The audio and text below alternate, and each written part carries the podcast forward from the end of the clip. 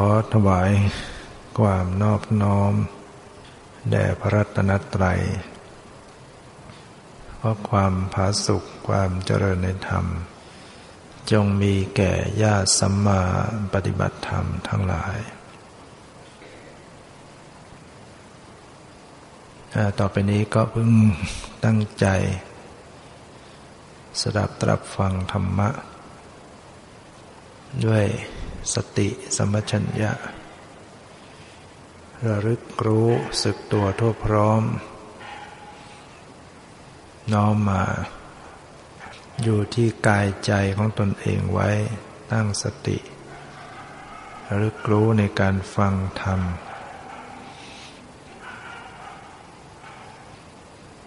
การเจริญวิปัสสนา ก็คือการเจริญสติสมัชัญญะ ให้สติสมัชัญญะมีความเจริญขึ้น คือเกิดขึ้นบ่อยๆ อยู่เนืองๆนะการอบรมจิตใจให้มีสติ สติความระลึกได้ให้ระลึก อยู่ตลอดเวลา เท่าที่จะระลึกได้ สัมปชัญญะก็คือความรู้ตัวทั่วพร้อม การพิจารณาการใส่ใจ ให้เป็นไปพร้อมกับการระลึก หรือการมีสติเรียกว่ามีสติสัมปชัญญะ หรือพูดสั้นๆ เพียงคำว่ามีสติ โดยความเป็นจริงแล้วก็ไม่ใช่มีแต่เฉพาะสติที่กำลังทำหน้าที่อยู่นั้น คือยังมีสัมปชัญญะมีความเพียร มีสภาวะ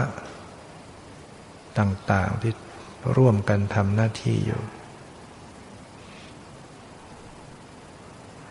ฉะนั้นถ้าหากว่าปฏิบัติ เข้าใจ มันก็จะมีความสมบูรณ์ ของธรรมชาติที่กำลังทำหน้าที่ศรัทธาวิริยะสติสมาธิ มีความสมบูรณ์ มีความพร้อมเพรียง มีความสม่ำเสมอกัน มีทั้งระลึก มีทั้งรู้ มีทั้งละ ไม่โลภไม่โกรธ ไม่ยินดีไม่ยินร้าย มีความสมบูรณ์กันอยู่ในการปฏิบัติหน้าที่ ไม่ยิ่งหย่อนกว่ากัน มีความเป็นกลางมีความสม่ำเสมอกันอยู่ สติทำหน้าที่ระลึก ก็อาศัยความเพียรไม่มีความเพียรก็สติก็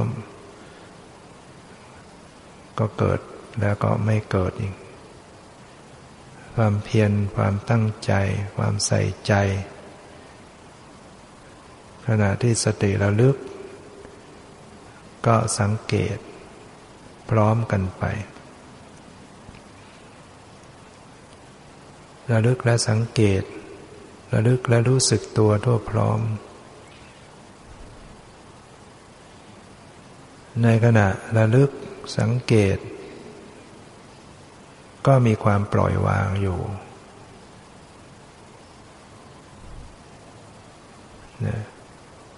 ระลึกและปล่อยวางอยู่ มีการดูแล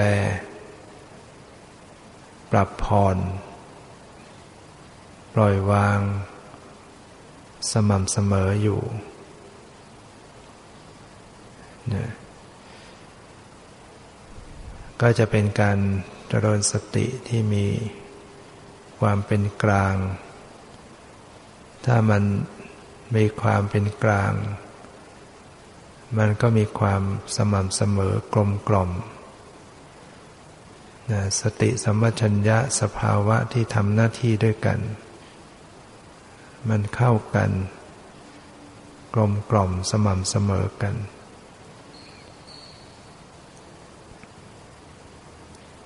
ตอนนี้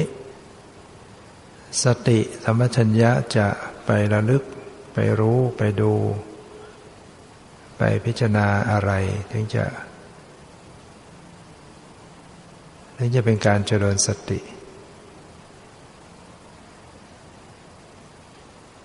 เจริญสติ ที่จะเป็นวิปัสสนาเนี่ยสติต้องระลึกรู้อะไร สติระลึกที่จะเป็นวิปัสสนา สตินั้นจะต้องระลึกรู้ที่รูปนามที่กำลังปรากฏ สติสัมปชัญญะเนี่ยต้องระลึกรู้ที่รูปธรรมนามธรรมที่กำลังปรากฏ อยู่บ่อยๆเนืองๆอยู่เนี่ยจึงจะเรียกว่าเป็นการเจริญวิปัสสนา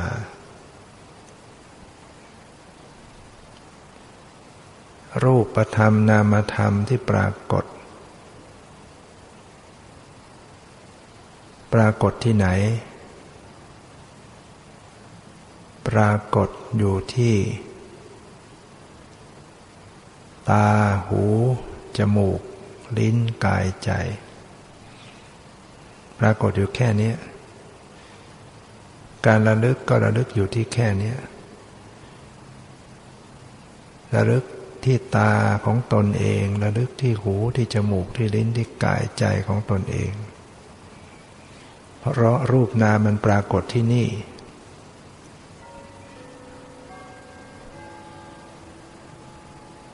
เนี่ยเมื่อสติสัมปชัญญะระลึกรู้พิจารณารูปนามที่กำลังปรากฏ อยู่บ่อยๆเนืองๆได้ตรงตัวของสภาวะ รูปนาม ได้ทันปัจจุบันได้ต่อเนื่อง ก็จะเกิดการรู้แจ้งเห็นจริงขึ้นมา ความรู้แจ้งเห็นจริงนั่นแหละ เป็นตัววิปัสสนา ความรู้แจ้งเห็นจริงนั้นรู้อย่างไร ก็คือรู้ว่า รูปนามที่ปรากฏนั้นมีความเปลี่ยนแปลง มีความเกิดดับ มีสภาพไม่เที่ยง มีลักษณะแห่งความเป็นทุกข์ ทนอยู่สภาพเดิมไม่ได้ มีสภาพแห่งความเป็นอนัตตา บังคับบัญชาไม่ได้ ไม่ใช่ตัวไม่ใช่ตน สักแต่ว่าเป็นธรรมชาติ การรู้เห็นอย่างนี้แหละ เรียกว่าวิปัสสนา คือการรู้เห็นตามความเป็นจริง รู้สภาวะตามความเป็นจริง รู้ของจริงตามความเป็นจริง ของจริงก็คือรูปธรรมนามธรรม ตามความเป็นจริงก็คือมันไม่เที่ยง รูปนามเกิดดับไม่เที่ยง รูปนามเกิดดับเป็นทุกข์ รูปนามเกิดดับบังคับไม่ได้ เป็นอนัตตาไม่ใช่ตัวตน ถ้าผู้ปฏิบัติเกิดความรู้แจ้งเห็นจริงอย่างนี้ จึงจะถือว่า ปฏิบัติเข้าถึงวิปัสสนา วิปัสสนาญาณได้เกิดขึ้น ปัญญาได้เกิดขึ้น ความรู้อย่างนี้ เป็นความรู้ที่ เกิดขึ้นจริง ๆ เป็นความรู้จริง ๆ เป็นความรู้ประจักษ์จึงเรียกว่ารู้แจ้งเห็นจริง ไม่ใช่เป็นความรู้จากการนึกคิดเอา เดาเอาคาดคะเนเอาจำเอา แต่เป็นความรู้เห็นจริง ๆ จากจิตใจที่มีปัญญา เห็นสภาวะรูปนามเกิดดับไปต่อหน้าต่อตา เกิดความรู้แจ้งขึ้นในขณะนั้นฉับพลันในขณะนั้น เห็นความเกิดดับ เห็นความไม่เที่ยงในขณะนั้น นี่คือปัญญาที่เป็นวิปัสสนา ซึ่ง การจะรู้เห็นอย่างนี้ สติสมัชัญญาต้องระลึกรู้ให้ตรง ตรงต่อรูปต่อนามที่กำลังปรากฏ เรียกว่ากำหนดให้จดสภาวะ จดสภาวะก็คือไปตรงตัวของรูปนาม รูปนามมันก็มีลักษณะของมันต่างๆ ระลึกไปให้ตรงให้จดลักษณะ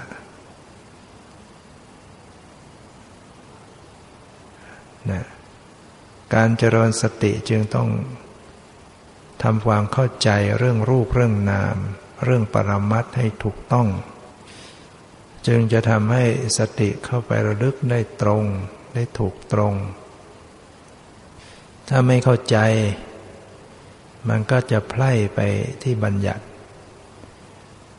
ไปเอาบัญญัติมาเป็นปรมัตนึกว่าบัญญัติเป็นรูปเป็นนาม ก็เลยไปดูแต่บัญญัติ ไม่รู้จักปรมัตไม่รู้จักรูปจักนาม โอกาสที่จะรู้แจ้งก็เกิดขึ้นไม่ได้ ถ้ายังไปจดจ่ออยู่กับบัญญัติ ปรมัตก็ไม่ปรากฏ เพ ราะฉะนั้นต้องทำความเข้าใจ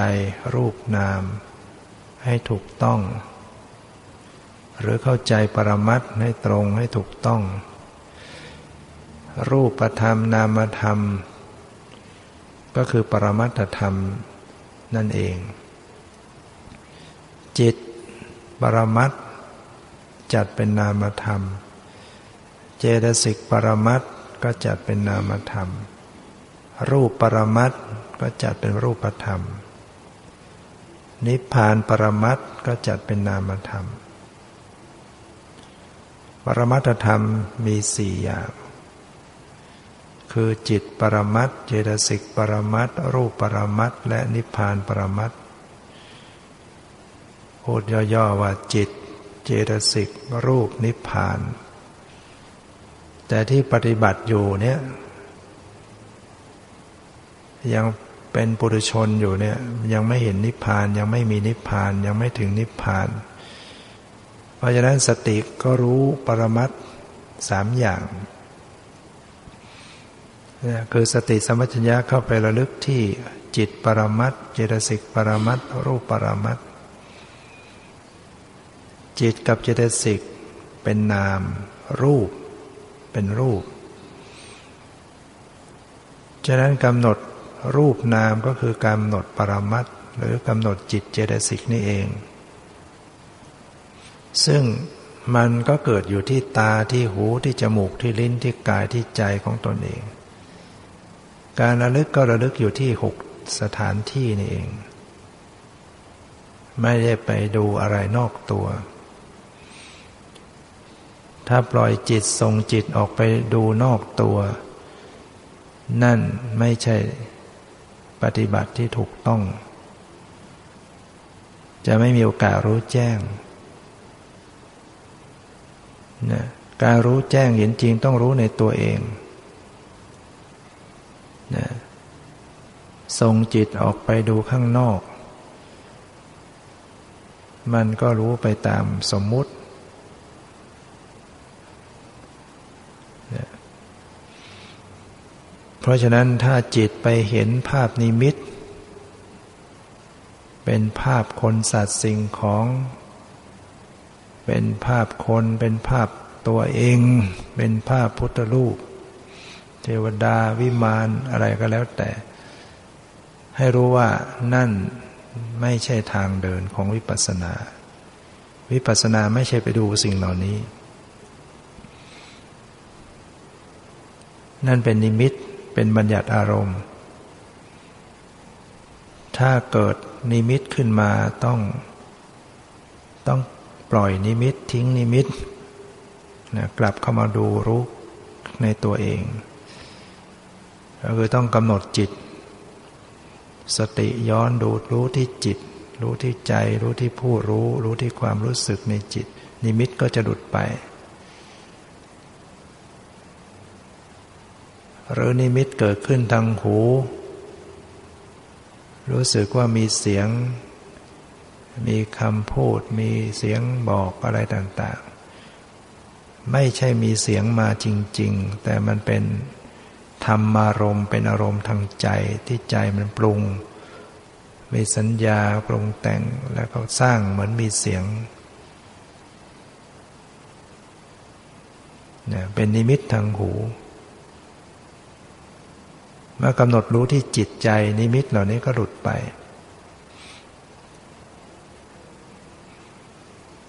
นะ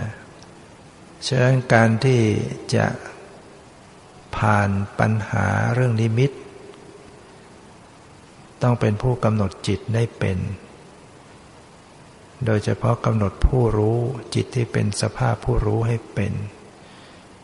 ก็จะหลุดจากนิมิตออกไปต่าง ๆ ตลอดทั้งปัญหาอื่น ๆที่มันเข้ามาจากการปฏิบัติมาก ๆขึ้น โดยเฉพาะปัญหาเรื่อง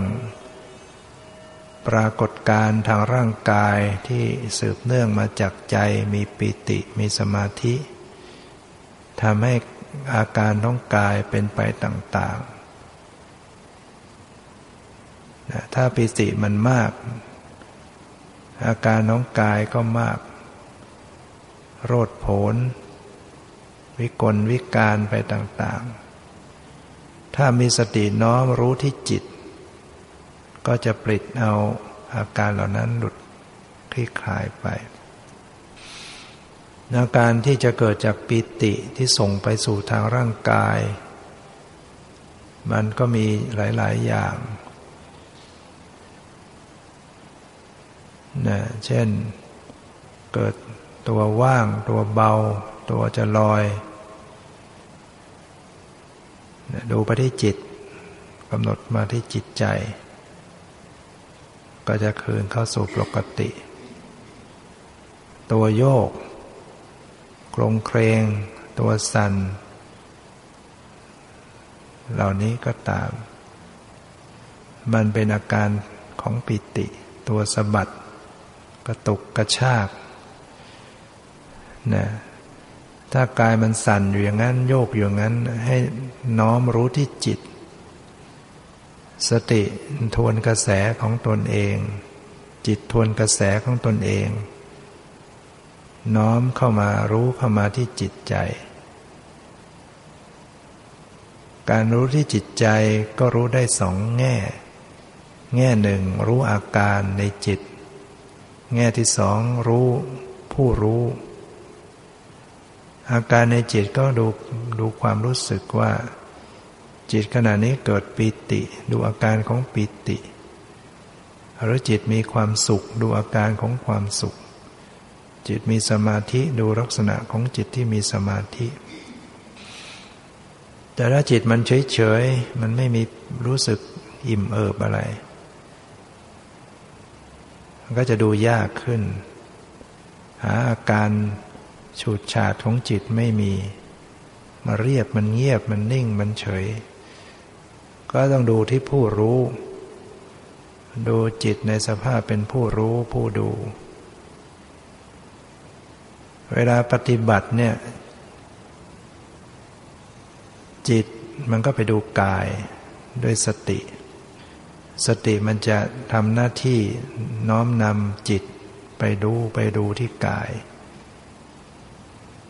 เมื่อจิตไปดูที่กาย แล้วขยายออกเป็นบัญญัติ เป็นรูปทรงสันฐานเป็นท่าทางของกาย พอจิตมีสมาธิ ก็ไปกระทำให้กระตุ้นกายนั้น มีอาการไปต่างๆ ฉะนั้นพอ สติ กับจิตที่กำลังทำหน้าที่ดูกายรู้กาย มันก็กลับรู้ตัวมันเอง สติกลับมาระลึกรู้ที่สติ ผู้รู้กลับมาดูที่ผู้รู้มารับที่ผู้รู้ มาดูที่ผู้รู้ ผู้รู้ก็คือผู้ที่กำลังไปดูกายอยู่นั่นแหละมันก็เห็นว่าเออกายก็ส่วนหนึ่ง ผู้รู้กายก็ส่วนหนึ่ง กายก็อย่างหนึ่ง ผู้รู้กายก็อย่าง ทวนกระแส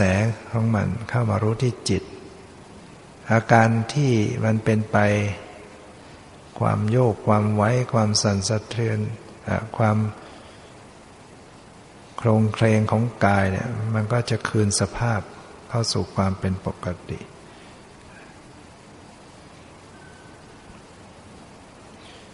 เพราะฉะนั้นเวลาที่กำหนดรู้ไปที่กายเนี่ย เมื่อเราฝึกมามาก ๆ ขึ้น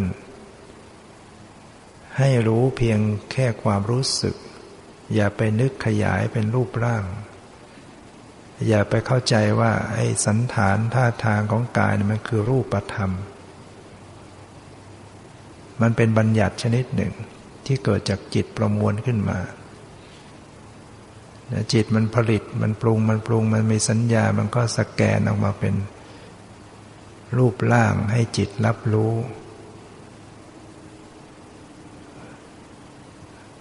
เมื่อสติไปสัมผัสที่ความรู้สึกไม่นึกเป็นรูปร่าง มันจะทำให้สติอยู่กับปรมัตนะไปสัมผัสที่ปรมัตที่เป็นความรู้สึกรู้สึกรู้สึกทั่วทั่วกายนั่นแหละตอนนี้การกำหนดเน้น ด้านเดียวเนี่ย เน้นไปที่กายด้านเดียวเนี่ย มันก็อดจะขยายออกเป็นบัญญัติไม่ได้ เป็นรูปร่างไม่ได้ เป็นความหมายไม่ได้ เมื่อเราฝึกมาก ๆ ขึ้น การปฏิบัติต้องรู้พร้อมทั้งจิตใจไปด้วยกัน ขณะที่รู้ความรู้สึกที่กายเนี่ยก็พร้อมรู้จิตใจไปด้วย สติมันจะทำหน้าที่ได้ รู้ความรู้สึกที่กาย มันก็รู้ความรู้สึกที่ใจไปด้วย รู้ความไหวที่กายมันก็รู้ผู้รู้ไหวด้วย รู้ตึงหย่อนที่กายมันก็รู้ผู้รู้ตึงด้วยถ้ารู้คู่คู่กันอย่างนี้ก็จะทำให้ การปฏิบัติของการเจริญสตินะมันจะอยู่ในขอบเขต อยู่ในสภาวะปรมัตไม่ขยายออกไปไปสมมติบัญญัติ เรียกว่ามันไม่ออกนอกกรอบนะการดูรู้จิตใจอยู่เสมอๆเนี่ย มันจะไม่ออกนอกกรอบหรือมันออกมันก็กลับเข้ามาได้ ถ้าเราไปดูด้านเดียว เพ่งกายอย่างเดียวเนี่ย มันจะออกนอกกรอบ คือมันหลุดจากปรมัตไปสู่บัญญัติ หรืออย่างดีก็เป็นบัญญัติปรมัตบัญญัติปรมัต การเจริญวิปัสสนาที่มีความแยบคายขึ้น ก็คือต้องสติสัมผัสปรมัตได้มาก ได้ล้นล้วนมากขึ้น ทิ้งบัญญัติคัดบัญญัติออกไปได้เกลี้ยงเกลาขึ้น รู้ปรมัตได้มากได้ต่อเนื่องมากขึ้น มันจึงจะเป็นปัจจัยเป็นเหตุเป็นปัจจัยต่อความรู้แจ้งเห็นจริง ถ้ามันไปบัญญัติซะมาก ปรมัตก็มีบ้างบัญญัติมาก มันเหตุปัจจัยที่จะรู้แจ้งมันก็น้อยลง ไปบัญญัติก็คือไปสู่ของปลอม มันอยู่กับของปลอมมันก็ไม่เห็นอะไร บัญญัติมันไม่มีมันไม่ใช่สภาวะ มันไม่มีความเป็นจริงโดยแท้ มันไม่มีความเกิดความดับ ไม่มีอนิจจังทุกขังอนัตตาอะไร ผู้ปฏิบัติจึงต้องเข้าใจอารมณ์ระหว่างบัญญัติปรมัตให้ถ่องแท้ยาที่กายเนี่ยถ้ามันขยายออกเป็นรูปร่าง ให้รู้ไว้นั่นคือบัญญัติอารมณ์ ถ้ามันเป็นแท่งเป็นก้อนเป็นเงาเงาเป็น ท่าทางขึ้นมาเนี่ยมันจะเป็นบัญญัติ ถ้าปรมัตมันจะเข้าไปสู่ความรู้สึก มีแต่รู้สึกรู้สึกรู้สึก เป็นจุดย่อยย่อยย่อยย่อยมันไม่ออกมาเป็นกลุ่มเป็นก้อนถ้าไปเพ่งมากมันก็จะรวมออกมาเป็นสันเป็นคณะสัญญาเป็นกลุ่มเป็นก้อนท่านยังบอกคณะสัญญาเนี่ยมันบังอนัตตา คณะสัญญาก็คือความจำไว้เป็นกลุ่มเป็นก้อน มันคอยจะผลิตแล้วมันรวบรวมนั่นแหละมันมีสัญญาคอยจะจำแล้วมันก็ประมวลมาเป็นก้อนของกาย เป็นกลุ่มเป็นก้อนของกาย เป็นท่อนแขนท่อนขาท่อนลำตัว มันจะเห็นเป็นเงาเงาเป็นอะไรก็ตามสังเกตให้ดี ถ้ามันยังมีอย่างนี้แสดงมัน มันมีคณะสัญญาจำเป็นก้อนอยู่ ปรมัตจริง ๆ มันต้องกระจาย มันต้องรู้สึกย่อยๆ ไม่มีเป็นกลุ่มเป็นก้อนอะไร มันยังจะทำลายอนัตตามีแต่สภาวะรู้สึกรู้สึกรู้สึกต่าง ๆ ตึงหย่อนไว้กระเพื่อมปวดเจ็บเมื่อยชา มันไม่ได้เป็นกลุ่มเป็นก้อน มันเป็นแต่ละอันละอันละอันต่าง ๆ แต่มันมากมายเกิดดับสลับสับเปลี่ยนดังนั้นสังเกตไปทั้งก็จะค่อยเห็นความเป็นจริงของธรรมชาตินี้ ว่ามันไม่ใช่ตัวตน มันเปลี่ยนแปลงมันเกิดดับ แม้แต่ความหมายมันก็เป็นบัญญัติ เข้าใจหรือไม่ความหมายเนี่ย ตีความหมายว่านี่นั่งอยู่ นี่นั่งอยู่ นี่นั่งอยู่ เนี่ยมันเป็นความหมายแหละจิตมันไปตีค่า อาศัยสัญญาจำจึงบอกว่านี่นั่งอยู่ นี่ยืนนะ นี่นั่ง นี่ขัดสมาธิอยู่ นี่ยกนะ นี่งอ นี่ไป นี่มา นี่เข้า นี่ออก มันเป็นความหมาย จิตไปตีความหมายอยู่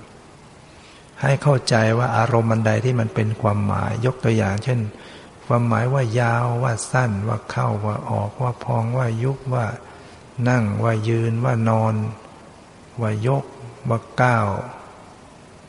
ยกขึ้นย่างไปเหยียบลงเนี่ยมันเป็นความหมายทั้งหมด อารมณ์เหล่านี้มันเป็นบัญญัติ ถ้าสติสัมผัสอยู่กับปรมัตเนี่ยมันไม่ไม่มีความหมายเหล่านี้หรอก มันบอกไม่ได้ว่านี่คือนั่งหรือยืนหรือนอน สภาวะปรมัตจริง ๆ มันเป็นธรรมชาติเหมือนกัน จะนั่งหรือจะนอนหรือจะยืนข้างในมันเหมือนกันหมด ไม่ต่างกัน มีเย็นมีร้อน มีตึง มีไว้ มีใจ มีรับรู้ มีรู้สึก เป็นเพียงแต่ว่ามันจะรู้สึกมาก น้อยส่วนใดของกายต่างกัน อย่างนอนในความรู้สึกสัมผัสมันก็ไปส่วนลำตัวทั่วไป สัมผัสมาก หลังแผ่นหลัง ถ้านั่งมันก็สัมผัสเฉพาะส่วนที่ขาที่ก้น แต่มันจะสัมผัสที่ก้นหรือที่หลังมันก็มีความรู้สึกเหมือนกัน มีตึงมีหย่อนมีแข็งมีอ่อนเย็นร้อน มีปวดมีเมื่อย มีเจ็บ มีร้อนมีหนาว เหมือนกัน จะนั่งจะนอนจะยืนจะเดินปรมัตธรรมข้างในมันเหมือนกัน ไม่ต่าง มันมีอยู่แค่นั้นแหะมีเย็นมีร้อนร้อนมีตึงตึงไหวไหวแข็งแข็งอ่อนอ่อนเย็นเย็นร้อนร้อนปวดเจ็บเมื่อย สบายไม่สบายนะคือปรมัตไอ้ความรู้สึกเหล่านี้มันไม่ใช่รูปร่าง มันไม่ใช่ความหมายอะไรเป็นอะไร ถ้าสติอยู่กับปรมัตเหล่านี้เหล่านี้มันมันไม่มีบอกอะไรเป็นอะไรนะธรรมชาติเหล่านี้ก็เปลี่ยนแปลงแต่ละตัวแต่ละอัน แต่ละชิ้นของมัน แต่ละรูปแต่ละนามต่างคนต่างดับต่างคนต่างเกิดทั้งมัน ไม่เป็นใคร ตัวมันเองก็มันก็ไม่ได้บอกว่าเป็นใคร ไปยึดมันเองอุ อุปาทานไปยึดเป็นเราเป็นของเราเอง ฉะนั้นวิปัสสนาเมื่อเจริญขึ้น มันก็เข้าไปรู้แจ้งเห็นจริงโอ้มันก็สักแต่ว่าธรรมชาตินี่เอง ไม่ใช่ตัวตนคนสัตว์จริงของอะไรปัญญาวิปัสสนามันรู้อย่างเนี้ย มันไม่ใช่ไปรู้อย่างอื่นอะไร ไม่ใช่ไปรู้นอกตัวนอกโลก ไม่ใช่ไปรู้สิ่งลี้ลับมหัศจรรย์อะไรที่ไหนนอกตัวหรอ มันรู้ของธรรมชาติธรรมดาของชีวิตตนเองนี่แหละ แต่สิ่งเหล่านี้แหละที่มันไม่ค่อยรู้ไม่รู้กัน เพราะมันมองข้ามไปหมดนะถ้าเราไม่มีถ้าเราไม่ได้คำสอนที่พระเจ้าแสดงตัดสรู้แสดงไว้สัตว์โลกทั้งหลายจะมองข้ามไปหมดเลย ไม่มีโอกาสจะเข้าไปรู้ปรมัตใครจะไปรู้ได้ว่า มันจะมองไม่ออก มันก็มองไปบัญญัติหมดใครจะมาระลึกรู้ถูกต้องได้ ขนาดพระเจ้าสอนไว้เรายังไม่ค่อยจะรู้เรื่อง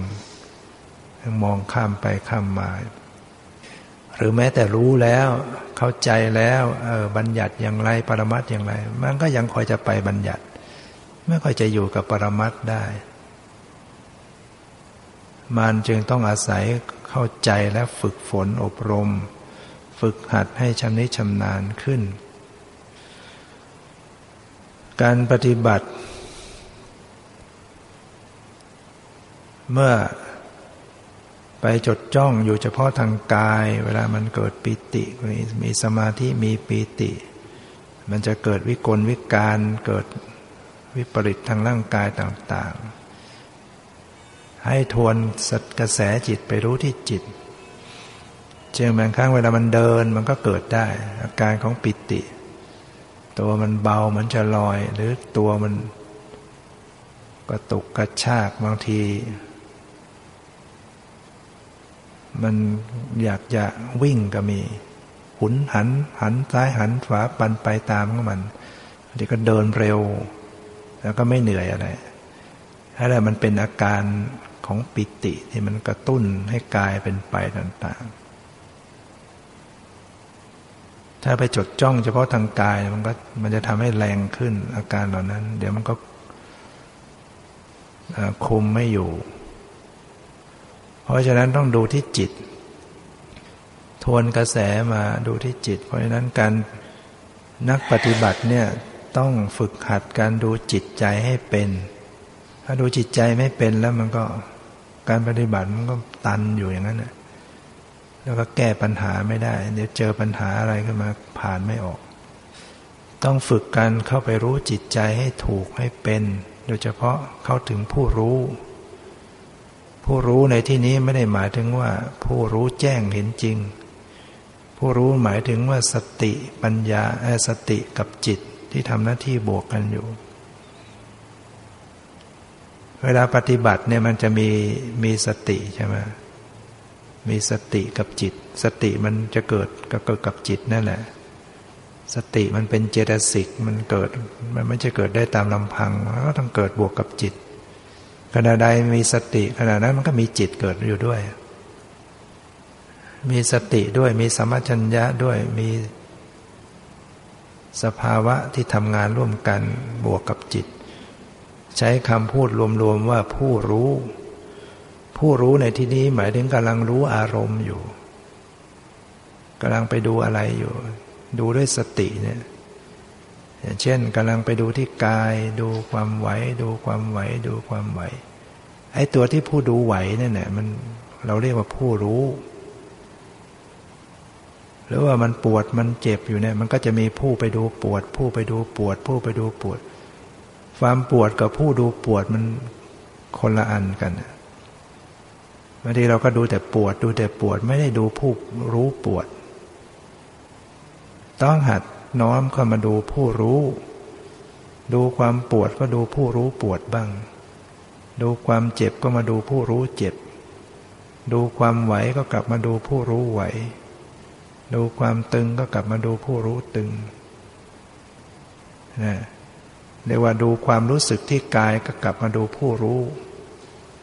เวลาปฏิบัติอยู่เนี่ยมันมีผู้รู้อยู่เนี่ย ผู้รู้มันเกิดอยู่ตลอดเนี่ย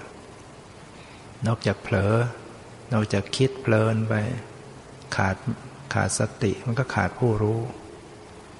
ถ้ากำลังมีสติอยู่เนี่ยกำลังมีระลึกรู้อยู่เนี่ยนะมีผู้รู้อยู่ ผู้รู้ก็เกิดดับอยู่ ผู้รู้ก็ไม่ใช่ตัวตนอยู่ ผู้รู้ก็ไม่ใช่เรา ถ้าผู้รู้ไม่ดูผู้รู้ ผู้ดูไม่ดูผู้ดู อุปาทานมันก็เข้าไปยึด ยึดผู้ดูเป็นเรา ยึดผู้รู้เป็นเรา มันก็มีความรู้สึกว่าเรากำลังมีสติ เรากำลังปฏิบัติแม้เราสติดีเรากำลังดูอยู่มันรู้สึกเป็นเราไปหมด นั่นแหละเป็นเหยื่อของอุปาทาน อุปาทานมันเข้ามาครอบงำโดยไม่รู้ตัว การจะหลุดรอดจากอุปาทานจากอโมหะ มันจึงต้องรู้รอบตัว รู้สภาวะทุกอย่างที่มันเกิดขึ้น แม้แต่ตัวของตัวมัน สติปัญญาก็ต้องรู้ตัวของตัวมันเอง สติก็ต้องระลึกระลึกรู้สติ สติก็รู้ปัญญา เวลาปัญญาเกิดขึ้นมันก็ระลึกรู้ปัญญา ปัญญาก็พิจารณาสติปัญญาก็พิจารณาปัญญา มันตีไปหมดมันรู้ทั่วทั้งสิ่งที่มาเกี่ยวข้องทั้งตัวของตัวมันเอง ทั้งในตัวมันเองมันรู้ทุกอย่าง แล้วก็รู้กระชั้นกระชับ แล้วก็รู้แล้วรู้อีกรู้แล้วรู้อีกกันอยู่อย่างนั้นนะยิ่งกระชั้นขึ้นไปไวขึ้น นะไม่ใช่รู้เสร็จเรียบร้อยแล้วก็เลิกกันนะมันยังไม่ถึงที่สุดหลุดพ้นมันก็ต้องรู้กันอย่างนี้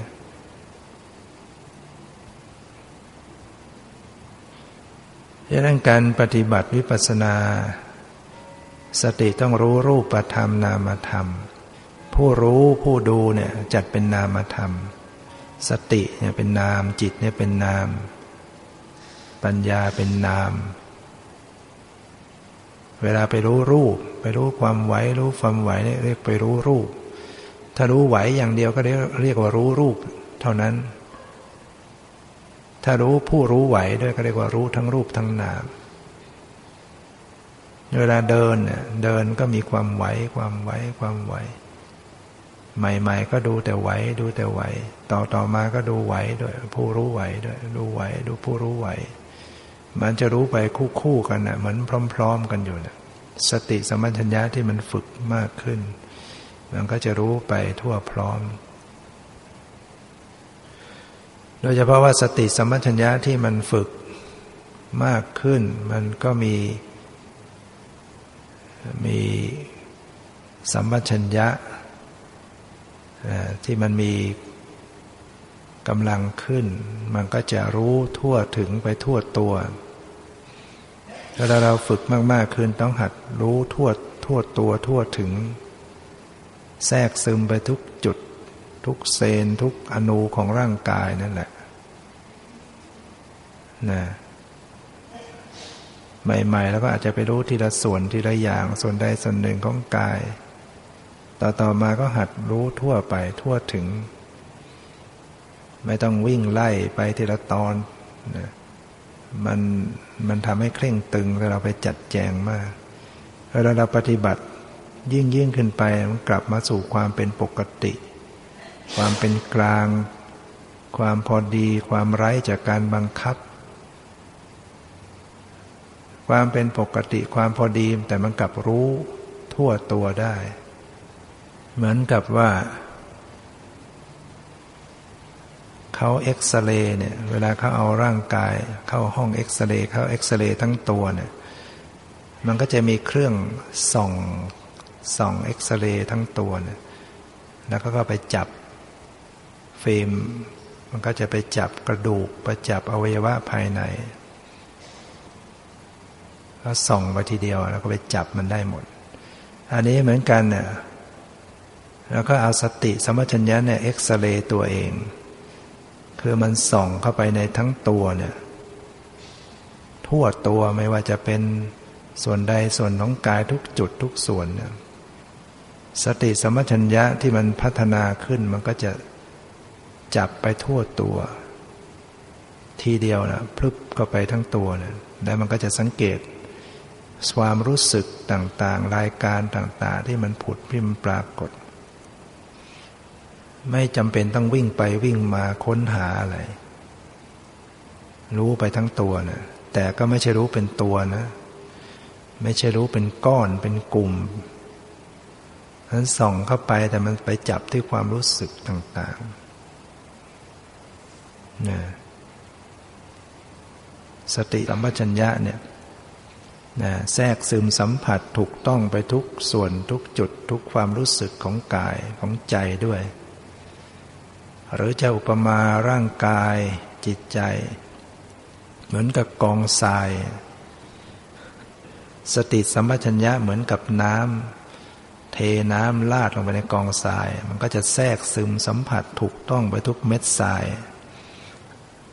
สติสัมปชัญญะที่มันพัฒนาขึ้นมา มันไม่ใช่รู้ไปทีละอย่างทีละส่วนทีละอันนะมันรู้สัมผัส แทรกซึมสัมผัส ไปทุกส่วนของกายทั้งตลอดทั้งจิตใจและตัวของมันเอง แล้วก็รู้ไม่ใช่เป็นภาพ ไม่ใช่เป็นมโนภาพ คือไม่ได้เป็นรูปร่างสันฐาน มันไปรู้ที่ลักษณะของรูปของนาม เราพูดย่อๆภาษาธรรมะว่าไปรู้ที่ความรู้สึก ความรู้สึกก็มีต่างๆในตัวเนี่ยความรู้สึกที่กายก็มีไว้มีตึงมีแข็งมีอ่อน มีเย็นมีร้อน มีปวดมีเมื่อย มีเจ็บมีชาร้อนหนาวอะไรก็แล้วแต่ ตลอดทั้งความรู้สึกทางใจ ความรู้สึกทางใจก็มีความรู้สึกต่างๆ สงบไม่สงบคุณมัวผ่องใส คิดนึกรู้สึก รับรู้รับทราบอยู่นะ ตลอดทั้งสภาพเห็นถ้าลืมตาอยู่ สภาพได้ยินก็สลับเข้ามาอยู่ ได้ยินเสียงเนี่ยมันก็เป็นสภาวะ เสียงก็ดีได้ยินก็ดี มันก็สลับซ้อนเข้ามา มีกลิ่นมีรู้กลิ่น มีรสมีรู้รสแต่ว่าทางลิ้นมันก็ไม่ใช่ปรากฏตลอด เราไม่ได้รับประทานอาหารอะไรอันที่หลับตาอยู่มันก็ปิด ทวารตา ทวารจมูกมันก็ไม่ค่อยมี ไม่มีกลิ่นมา มันก็ไม่รู้สึกอะไรรสอาหารไม่มีมาถูกกลิ้น มันก็ไม่มีรู้รสถ้านั่งหลับตาอยู่เนี่ยมันก็ปิดไปสามทางแล้วทางตาทางจมูกทางลิ้นเหลืออยู่ทางกายทางใจก็ทางหู ที่มีกันอยู่เรื่อยๆหรือเสียงที่มันไม่แรงไม่มันจิตมันไม่ได้ไปสะเทือนไปรับรู้ ก็ก็ไม่ต้องไปวิ่งไปหาเสียงเนี่ยน นอกจากมันสะเทือนสัมผัสเข้ามาสะเทือนถึงจิตก็รู้กัน ก็รู้กันอยู่ข้างในนั่นแหละ ไม่ต้องวิ่งออกไปรับ หาว่าเสียงอะไรที่ไหนอย่างไร รู้กันในตัวเอง เวลาเสียงมากระทบมันได้ยินมันก็สะเทือนกันอยู่ รับรู้ ดูกันอยู่ข้างใน ฉะนั้นสิ่งที่มันจะรู้กันมากก็คือที่กายกับจิตใจนะและก็โดยเฉพาะ ยิ่งยิ่งขึ้นไปมันก็ไปสู่ที่ใจนั่นแหละจิตใจเนี่ยเป็นเรื่องสำคัญที่สุด ที่นักปฏิบัติจะต้องเข้าถึง ต้องช่ำชองชำนาญในการรู้เท่าทันต่อจิตใจ ถ้าดูจิตดูใจไม่เป็นไม่ออก มันก็จะไปตันอยู่ ดูกายอย่างเดียว หนักเข้าหนักเข้าก็ไม่มีอะไรจะดูว่างเปล่าไปหมดไม่มีอะไร แค่นิ่งแค่สงบ ทั้งทั้งที่ขณะนั้นจิตก็มีอยู่ ผู้รู้ก็มีอยู่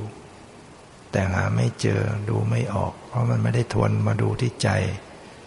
มันแต่ขยายไปดูแต่กาย ขยายออกไปเป็นบัญญัติ เพราะฉะนั้นก็ นะทวนเข้ามารู้เข้ามา ฝึกเข้ามาหาที่ใจตัวเองนะดูจิตดูใจให้ให้ดี ปรับพรนะเป็นกลางไว้นะทุกอย่างมันก็จะดำเนินค่อยดำเนินไป นุ่มนวลสละสลวยละเอียดอ่อนขึ้นไปตามลำดับ ได้พูดมาอย่างนี้ ท่านได้ฟังแล้วก็รู้สึกว่าโอ้เราก็ยังทำไม่ได้ไม่ถึงเรายาก ก็อย่าพังไปท้อถอยท้อแท้นะพูดไปให้รู้ว่าจุดที่เราจะดำเนินเราต้องดำเนินมาสู่จุดอย่างนี้ มันมันยังไม่ได้ไม่ถึงเราก็ค่อยดำเนินไป ฝึกหัดไป ค่อยทำค่อยเป็นไปนะ แก้ปัญหาไป มีปัญหาอะไรก็ค่อยฝึกค่อยฝนอบรมไป มันก็ค่อยๆลุ่มลึกไปตามลำดับนั่นแหละ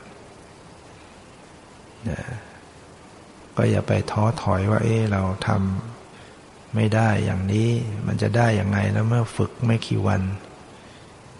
คนที่จะทำได้มันต้องฝึกมามาก ฝึกมายิ่งขึ้นนะ ให้นั้นเราต้องใจเย็นคอยเวลาฝึกฝนอบรม ที่กล่าวมาอย่างนี้ ก็เป็นการกล่าวให้รู้ว่า เมื่อเราฝึกยิ่งขึ้นไป มันก็จะไปอยู่ของความเป็นปกติเป็นกลางรู้ทั่วถึงทั่วพร้อม แต่ใหม่ ๆ คนบางคนก็อาจจะต้องฝึกเป็นขั้นเป็นตอนไปก่อน ดูไปทีละอย่างทีละส่วนไปก่อนก็ได้ แต่ให้รู้ว่าถึงจุดหนึ่งก็ค่อยปรับขึ้นไป เช่นเวลาเดิน ถ้ายังไม่สามารถจะรู้ตัวทั่วพร้อมทั่วถึงกายใจ ก็ฝึกรู้ไปส่วนหนึ่ง รู้ส่วนที่กายที่ส่วนขาไปก่อน รู้ที่ขารู้ที่เท้าไปก่อน แต่ว่าให้หัดสังเกตความรู้สึก ดูความรู้สึกฝ่าเท้ากระทบรู้สึกแข็งเอาตึงน่องตึง ข้อเท้าตึงหัวเข่ายกขึ้นมาก็รู้สึกตึงหย่อนไว้เนี่ยก็ค่อยๆหัดรู้จักปรมัตส่วนที่ขาที่เท้า เท้าซ้ายเท้าขวาหัดสังเกตความรู้สึก จะจับจะต้องจะยกมืองอแขนก้มเงย ก็หัดรู้รู้รู้สึกไปเรื่อยๆ แล้วก็ค่อยๆรู้ไปทั่วตัวทั่วถึงทั่วกาย ต่อไปพอเดินก็ไม่ใช่ไปจ้องเฉพาะที่เท้าแล้วมันพร้อมที่จะรู้ทุกส่วนของกาย บางทียังไม่ทันก้าวมันก็ มันก็รู้สึกไหวส่วนบนกระทบส่วนบนนะตัวมันน้อมไปเนี่ยมันก็รู้สึกเคลื่อนไหวส่วนบนนะอะไรมันรู้สึกก่อนก็รู้อันนั้น รู้กันต่อต่อกันไปนะฉะนั้นต้องค่อยฝึกหัด สติสมัชัญญะ ส่วนมากก็คอยจะลืมหลงลืมเรื่องอิริยาบถย่อยนะไม่เจริญสติในอิริยาบถย่อย ก็ทำให้ การพัฒนามันก็ช้า เพราะขณะที่ใช้อริยาบทย่อยไม่ได้เจริญสติกิเลสมันก็แทรกท่วมทับจิตใจเข้ามา มันเว้นวักสติไปเยอะ ขาดช่วงไปจำเป็นต้องฝึกขาดการระลึกรู้ในอริยาบทย่อย จะยกแขนขึ้นมาก็ต้องรู้สึก งอแขนเหยียดแขน งอขาเหยียดขาก้มเงย จะเลี้ยวไปข้างซ้ายข้างขวา เล็งแลกระพริบตาอ้าปากคืนน้ำลายเคี้ยวริมรถนุ่งห่มเสื้อผ้าขับถ่าย ให้รู้สึกตัวทุกระยะเนี่ย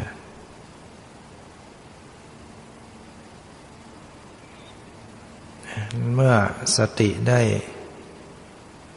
ฝึกฝน ฝึกหัดอบรมนะ มันก็จะค่อยๆรวมตัวขึ้นมา ถึงแม้เราจะไม่ได้เป็นเน้นทำเรื่องสมาธิ มาเน้นเรื่องการเจริญสสติปัญญาเนี่ยรู้สภาวะปรมัตต่าง ๆ อยู่เนี่ยทั่วไปเนี่ยจิตรับอารมณ์ต่าง ๆ ต่าง ๆ ต่าง ๆ เนี่ยไม่มันมันมีสมาธิบวกขึ้นมาได้เอง ถึงเราไม่ตั้งใจทำสมาธิ สติที่รู้สภาวะต่างๆ ต่าง ๆ มีความปล่อยวางอยู่เป็นขณะขณะมันมีสมาธิรวมขึ้นมาด้วยได้ เป็นสมาธิโดยธรรมชาติเนี่ยส่วนสมาธิที่ตั้งใจทำก็คือต้องไปเพ่งอารมณ์ใดอารมณ์หนึ่ง เช่นเพ่งลมหายใจเข้า เพ่งลมหายใจออก ดูลมเข้าดูลมออก หรือดูท่าทางของกายที่นั่งรู้นั่งรู้นั่ง มันก็ดึงให้มีสมาธิได้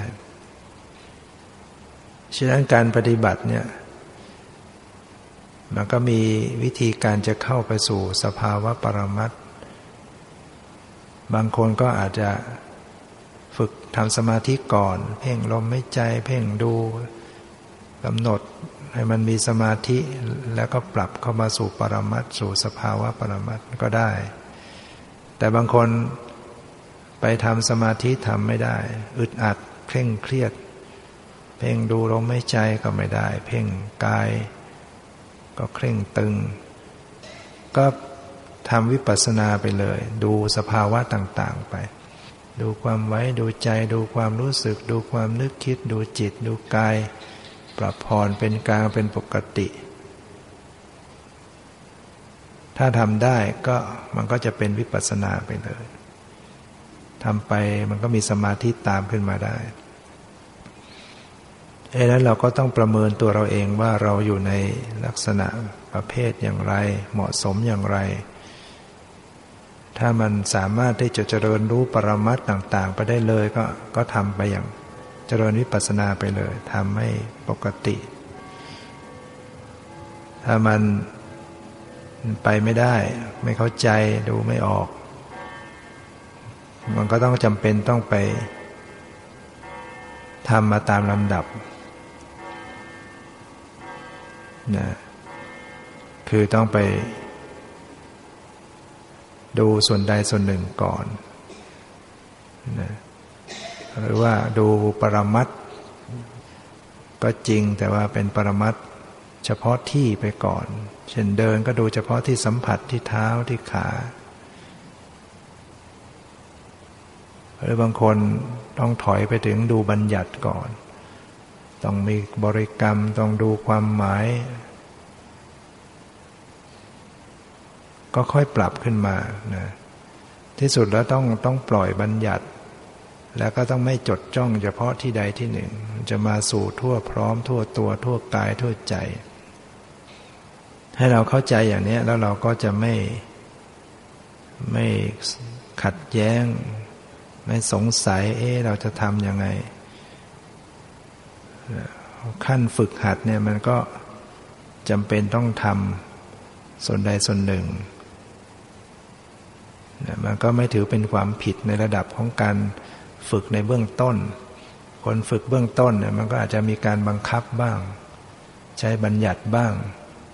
แต่ให้เรารู้ว่าเราอย่าไปย่ำอยู่อย่างนั้น เราต้องค่อยปรับ ค่อยปล่อย ค่อยดูทั่วถึงเข้ามานะเป็นกลางเป็นปกติขึ้นมานี่ก็เป็นเรื่องของการทำฟังเข้าใจในเรื่องของการเจริญวิปัสสนา วันนี้ก็พอสมควรแก่เวลา ขอยุติไว้แต่เพียงเท่านี้ ขอความสุขความเจริญในธรรมจงมีแก่ทุกท่านเถิด